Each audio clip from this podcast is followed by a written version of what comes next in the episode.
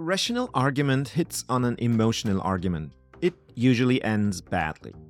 Both increase their volume, the rational side by elaborating their arguments in ever greater detail and citing even more rational voices.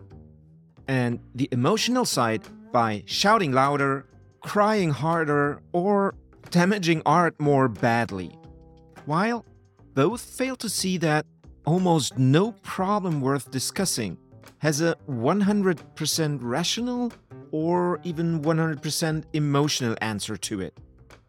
Part of today's divide in societies stems from an ignorance about this duality on either side.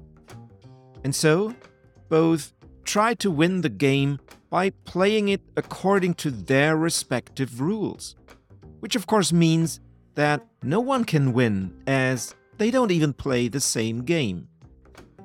The irony is that it might not be about winning at all, that it's not about who is right, but about how to get it right.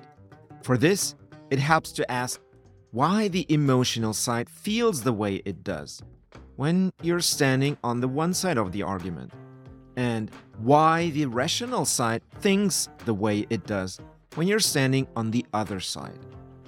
Here's the crucial bit someone's got to start with this. It could just as well be you, right?